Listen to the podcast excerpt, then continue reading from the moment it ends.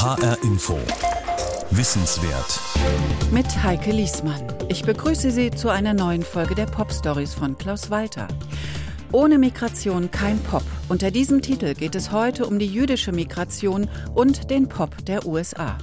Viel bekannte Musik aus dem Kulturschatz des 20. Jahrhunderts stammt von Komponisten und Songwritern, die vor Vertreibung oder Ermordung aus Europa geflohen waren und die in den USA neu anfingen, mit ihrer Musik Geld verdienen mussten, berühmt wurden und nicht zuletzt die internationale populäre Musik maßgeblich prägten. Sie werden gleich einiges wiedererkennen, aber ich glaube, in vielen Fällen hätten Sie, so wie ich, wohl nicht gewusst, dass es sich um Künstler handelt, die geflohen sind oder deren Familien fliehen mussten, weil sie als Juden und Jüdinnen verfolgt wurden. Klaus Walter sagt zu Recht, ohne Migration kein Pop und erzählt jetzt ein weiteres Kapitel aus der Geschichte der neueren Musik. Bitte nicht wundern, bis Weihnachten ist noch etwas Zeit, aber eines der weltweit bekanntesten Weihnachtslieder gehört auch in dieses Kapitel.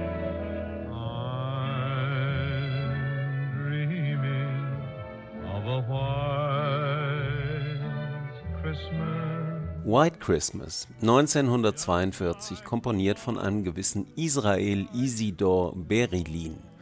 Der Sohn eines russischen Kantors wird berühmt als Irving Berlin, einer der erfolgreichsten Songschreiber des 20. Jahrhunderts. Eins der populärsten Weihnachtslieder der westlichen Welt stammt also von einem Juden. Seine Herkunft liegt irgendwo im Osten Europas. So ganz genau weiß es auch Wikipedia nicht. Der Geburtsort Berlins ist unbekannt. Seine Familie lebte wahrscheinlich bis zu ihrer Auswanderung im heutigen Belarus. Berlin selbst gab als seinen Geburtsort eine kleine sibirische Stadt namens Tjemun an. Infolge der antisemitischen Pogrome in den 1880er Jahren im Russischen Reich wanderten Berlins Eltern mit ihren sieben Kindern 1891 in die Vereinigten Staaten aus.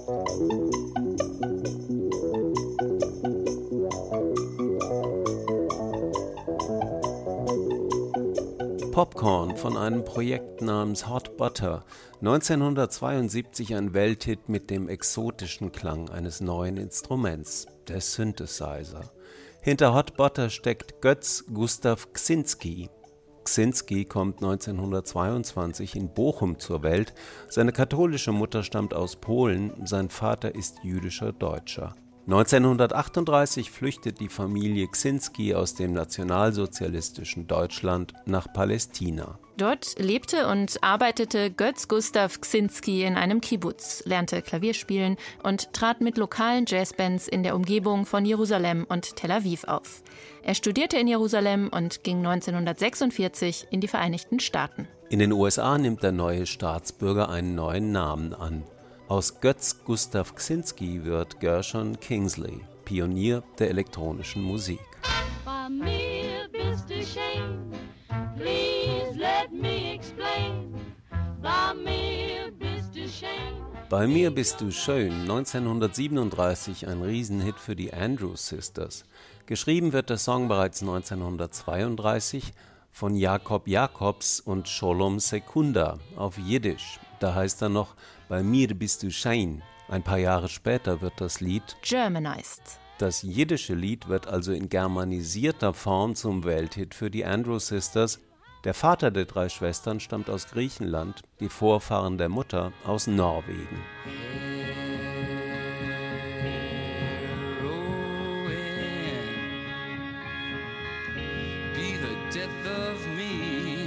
The Velvet Underground 1966 über die fatale Attraktion von Heroin.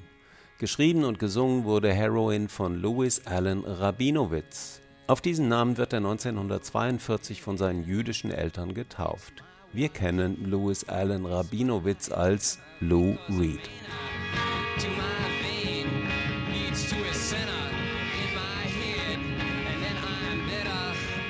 Heroin und Popcorn, Weiße Weihnachten und Bei mir bist du schön. Vier sehr unterschiedliche Songs aus den USA des 20. Jahrhunderts. Alle vier auf ihre Art symptomatisch für die USA des 20. Jahrhunderts. Alle vier auf ihre Art ein Beleg für die Behauptung, ohne Migration kein Pop. Und Beleg für die Behauptung, ohne jüdische Migration kein Pop. Auf der Flucht vor Diskriminierung, Verfolgung und Ermordung landen ungezählte Jüdinnen und Juden im 19. und 20. Jahrhundert in den USA. Viele von ihnen beginnen ein neues Leben mit einem neuen Namen. Israel Isidore Berilin nennt sich Irving Berlin, Götz Gustav Ksinski wird zu Gershon Kingsley, Louis Allen Rabinowitz macht Karriere als Lou Reed.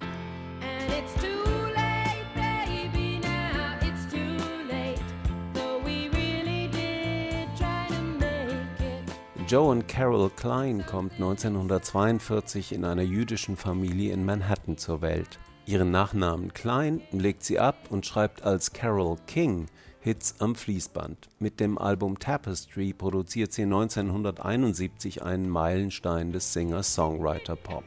Come on, come on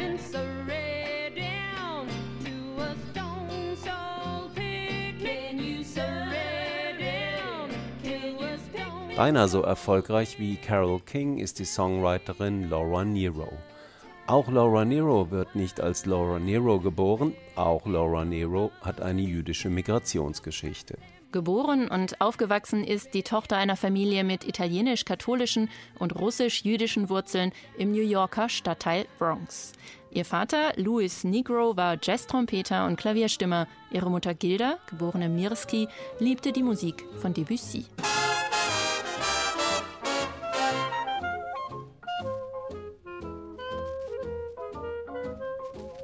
Benjamin David Goodman lernt das Klarinettespielen in der Kehela Jakob Synagoge von Chicago. Später kürzt er seinen Vornamen Benjamin zum All-American Benny und steigt auf zum King of Swing. Benny Goodman wird berühmt mit Songs wie Blue Skies, übrigens eine Komposition von Irving Berlin, alias Israel Isidor Berilin.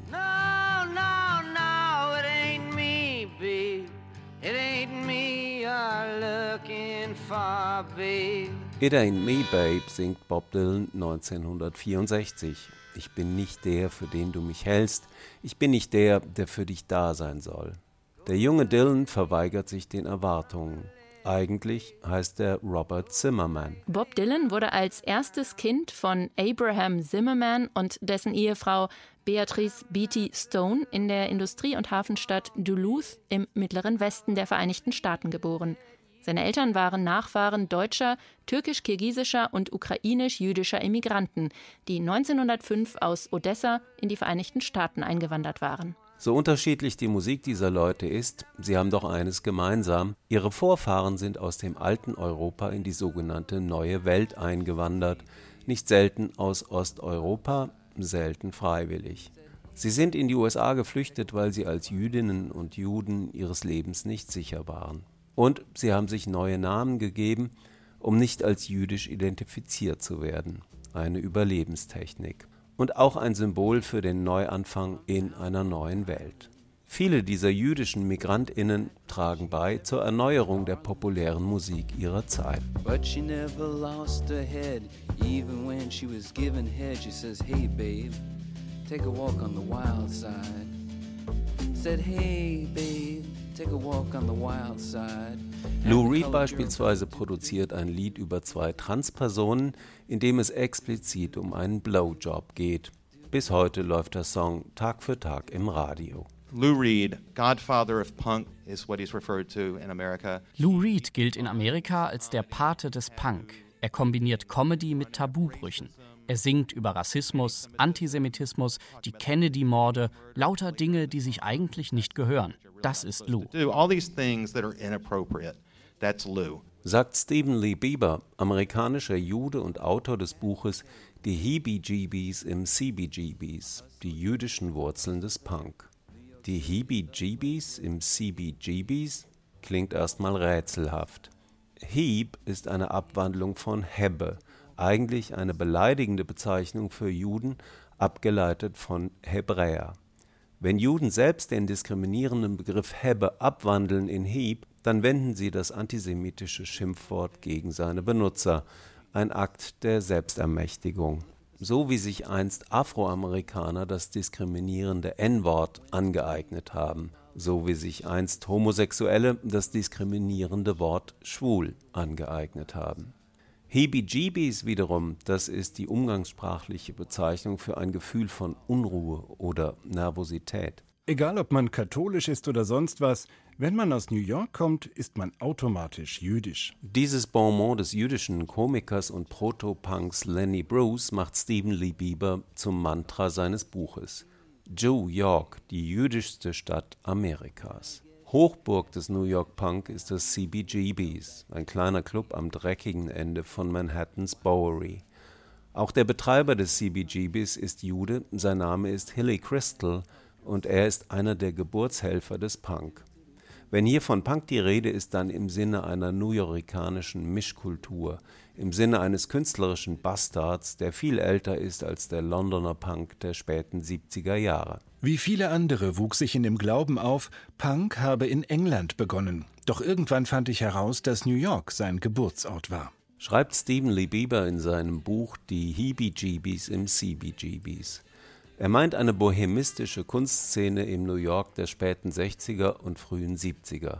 Das war schon Punk, bevor es den Begriff Punk in diesem Sinne überhaupt gab. Punk reflektiert die gesamte jüdische Geschichte von Unterdrückung und Unsicherheit, Flucht und Wanderschaft, Dazugehören und Nicht-Dazugehören. Stephen Lee Bieber diagnostiziert eine Zerrissenheit, die erst durch einen gewissen Humor erträglich wird. Der Prototyp dieser jüdisch-newyorkanischen Zerrissenheit ist Lou Reed. Geboren als Louis Allen Rabinowitz, seine Großeltern waren aus Galizien in die USA gekommen. Lou's story is very typical of Jewish Americans from his generation. He was uh, the grandchild of immigrants to America. His Lou's Geschichte ist typisch für jüdische Amerikaner seiner Generation. Er ist der Enkel von eingewanderten Juden. Seine Eltern verließen die Lower East Side. Das war das New Yorker Ghetto, wo neu angekommene Juden zuerst wohnten, in Mietshäusern. Die Familie zog dann weiter, zuerst nach Brooklyn, dann nach Queens. Immer weiter, aufwärts in die Vorstädte. Lou hasste das. Wie viele Juden seiner Generation empfand er das Wegziehen in diese gesichtslosen Vororte als Verlust. Außerdem änderte der Vater den Familiennamen von Rabinowitz zu Reed. Auch das empfand Lou als Verlust von Identität. Wie viele Juden in der Gegend rebelliert er. Er kauft sich eine Gitarre, ein Motorrad und rast durch die Vororte. Seine Eltern machen sich Sorgen. Sie wollen, dass er Rechtsanwalt wird oder Arzt. Lou benimmt sich sexuell auffällig, anders, abweichend. Oder spielt er das seinen Eltern nur vor? Jedenfalls tut er wie ein Schwuler. Die Eltern sind entsetzt und stecken ihn in die Psychiatrie. Dort wird er mit Elektroschocks behandelt, dutzende Male. Später sagt Lou, dass er deshalb den Rock'n'Roll so mag, weil er selbst elektrifiziert ist. Und die frühen Velvet Underground klingen ja tatsächlich manchmal nach Elektroschocks. And if you listen to early Velvet Underground and like that, it sounds like electroshock in some parts.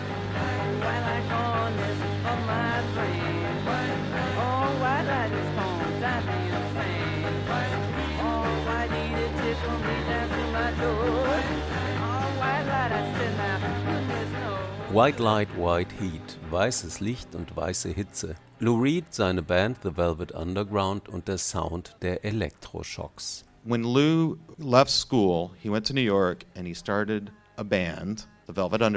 Nach der Schule ging Lou nach New York und gründete mit dem Waliser John Cale Velvet Underground. Cale hatte eine klassische Ausbildung und war beeinflusst von John Cage. Er kam von der Hochkultur. Lou Reed kannte sich mit den niederen Künsten aus. Er kam von der Straße. Aber beide mochten auch die andere Seite. Und das ist die Essenz von Punk. Das Verschmelzen von hoher und niedriger Kunst. Das ist typisch für jüdische Kultur in Amerika. Nehmen Sie George Gershwin, Rhapsody in Blue. Ihm wurde seinerzeit vorgeworfen, dass er Trivialkultur in die Hochkultur schmuggelt, weil er klassische Musik mit Blues und Gospel kombinierte.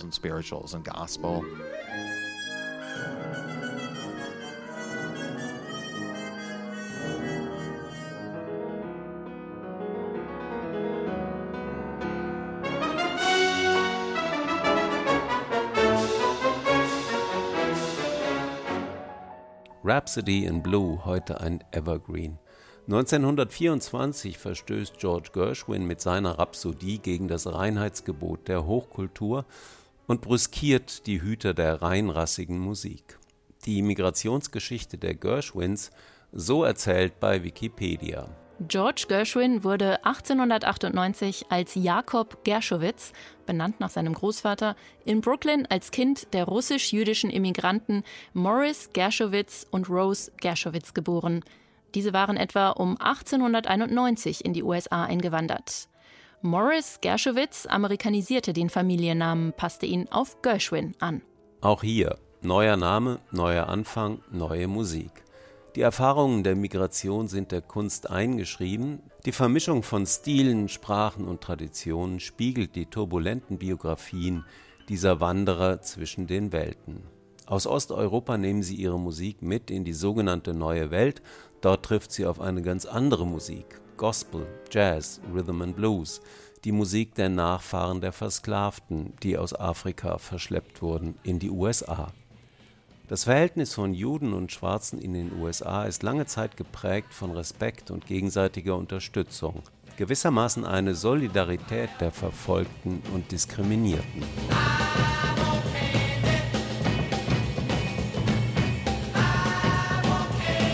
I Want Candy 1965 ein Hit für The Strange Loves, eine Band aus jüdischen Amerikanern um den Produzenten Richard Gott-Ära. In seinem Buch Die Heebie-Jeebies im CBGBs, die jüdischen Wurzeln des Punk, zitiert Stephen Lee Bieber diesen Richard Gott-Ära so. Die jüdische Kultur ist sehr gefühlvoll, sie ist voller Geist. Das Gleiche findet man in der afroamerikanischen Kultur. Irgendwo in uns ist das Prinzip der Sklaverei tief eingebrannt. Erst wurden wir in Ägypten versklavt, dann wurden wir als Juden aus dem Osten vertrieben, auch die Afroamerikaner wurden hierher verschleppt und nicht in die Gesellschaft integriert. Sie erarbeiteten sich durch ihre Musik den Weg in die Gesellschaft. Wir haben also beide dieses Gefühl. Auf die Schattenseiten im Verhältnis von Juden und Afroamerikanern weist Boruch Allen Bermowitz hin. 1938 in Brooklyn geboren, wird Bermowitz unter dem Namen Alan Vega berühmt als Sänger der Elektropunk-Band Suicide. Es waren größtenteils Juden, die sich an der Bürgerrechtsbewegung beteiligten. Ohne die Teilnahme und das Geld von Juden hätten viele schwarze Organisationen niemals ihre Arbeit aufnehmen können. Darum macht es mich wahnsinnig, wenn die Kids heute Farrakhan zuhören und über die Juden herziehen. Das zerreißt mir das Herz. Louis Farrakhan ist Anführer der einflussreichen Nation of Islam die sich unter Afroamerikanern großer Beliebtheit erfreut und deren antisemitische Parolen sich auch in vielen Hip-Hop-Texten wiederfinden.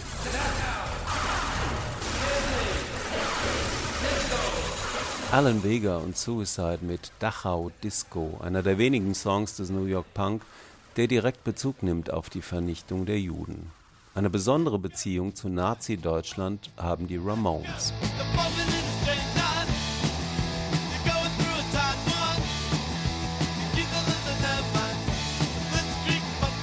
Blitzkrieg Bob, der erste Song auf dem bahnbrechenden ersten Album der Ramones von 1976. Blitzkrieg, das ist eins von diesen deutschen Wörtern, die es geschafft haben, ins Englische und Amerikanische zu migrieren. Da steht der Blitzkrieg in einer Reihe mit dem Kindergarten, der Autobahn und der Götterdämmerung. Der Blitzkrieg aus dem Song der Ramones ist das erste von vielen Nazi-Motiven im Werk der New Yorker Punkband. Das liegt auch am komplizierten Bandgefüge. Zwei der Ramones sind linksliberale Juden, Tommy Ramone und Joey Ramone. Johnny Ramone dagegen ist ein stramm rechter Republikaner, katholisch erzogen. Und Didi Ramone ist ein ganz spezieller Fall mit spezieller Migrationsgeschichte, erzählt Stephen Lee Bieber. Didi whose real name is Douglas Colvin, grew up in Germany. His father was an American serviceman, his mother was German. Didi Douglas Colvin wuchs in Deutschland auf. Sein Vater war US-Soldat, seine Mutter Deutsche. Die Eltern hatten dauernd Krach und ließen sich bald scheiden. Didi hatte zwiespältige Gefühle, was seine Vergangenheit anging. So sammelte er Nazi-Souvenirs, vor allem um seinen Vater zu ärgern. Er war besessen von Deutschland und vor allem von Nazi-Deutschland, ähnlich besessen wie Tommy Ramone, bloß aus einer ganz anderen Richtung. Tommys Eltern waren so gerade eben dem Holocaust entkommen, 1956 sind sie vor dem Antisemitismus in Ungarn in die USA geflüchtet. Ich wurde im Januar 1949 in Budapest geboren, kaum drei Jahre nach dem Ende des Zweiten Weltkriegs. So zitiert Stephen Lee Bieber den ungarischen Teil der Ramones. Meine Eltern waren professionelle Fotografen und hatten liberale Künstlerfreunde, die sie beschützten. Aber der größte Teil meiner Familie wurde während des Holocaust ermordet. Ich hab's gerade noch so geschafft. Tommy Ramone hat gleich einen doppelten Namenswechsel hinter sich. Geboren wird er als Tamas Grunewald. Um seine Familie vor den Antisemiten zu schützen, ändert Tommys Vater den jüdisch markierten Namen Grunewald in den ungarisch klingenden Namen Erdeli, was ebenfalls grüner Wald bedeutet. Bei den Ramones in New York schließlich haben alle denselben Nachnamen, ob linke Juden oder rechte Katholiken, alle heißen Ramone. Sie verwenden Nazi-Motive aber immer mit Humor, sagt Stephen Lee Bieber über die Ramones. Dieser spezielle Humor kommt in Songs wie Blitzkrieg Bob zum Vorschein, auch in Today Your Love, Tomorrow the World. Heute gehört mir deine Liebe und morgen die ganze Welt.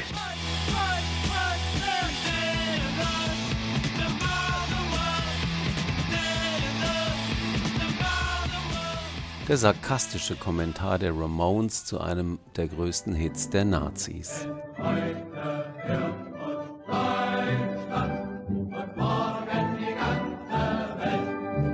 Heute hört uns Deutschland und morgen die ganze Welt. Gesungen wurde aber auch gerne, heute gehört uns Deutschland und morgen die ganze Welt. Dass die Ramones den Nazischlager verballhornen, auch das gehört zur Abteilung ohne Migration kein Pop.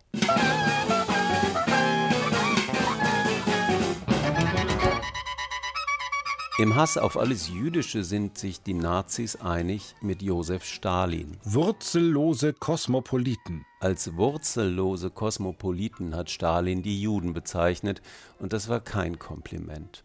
Mark Ribot, jüdischer Amerikaner, stellte Beschimpfungen gegen ihren Urheber auf den Kopf und nimmt 1990 ein Album auf, das genau so heißt: Rootless Cosmopolitans.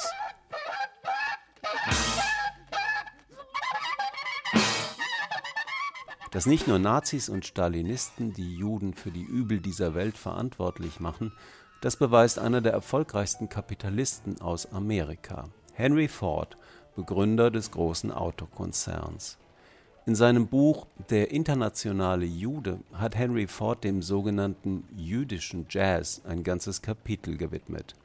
Eine Passage daraus hat Stephen Lee Bieber seinem Buch über die jüdischen Wurzeln des Punk vorangestellt – quasi als Geleitwort. Viele Leute fragten sich, woher die Wellen des musikalischen Schunds kamen, die anständige Häuser überschwemmten und die jungen Leute dieser Generation dazu brachte, das Geschwätz der Schwachköpfe nachzuplappern. Populäre Musik ist ein jüdisches Monopol, eine jüdische Erfindung. Die Gefühlsduselei, der Schund, die durchtriebenen Anspielungen, die ausgelassene Sinnlichkeit gleitender Noten sind jüdischen Ursprungs. Ohne es zu wollen, formuliert der Autofabrikant und Antisemit Henry Ford hier auch die Faszination und die Kraft der modernen Popmusik. Eine Musik, die nicht zu haben ist ohne Migration.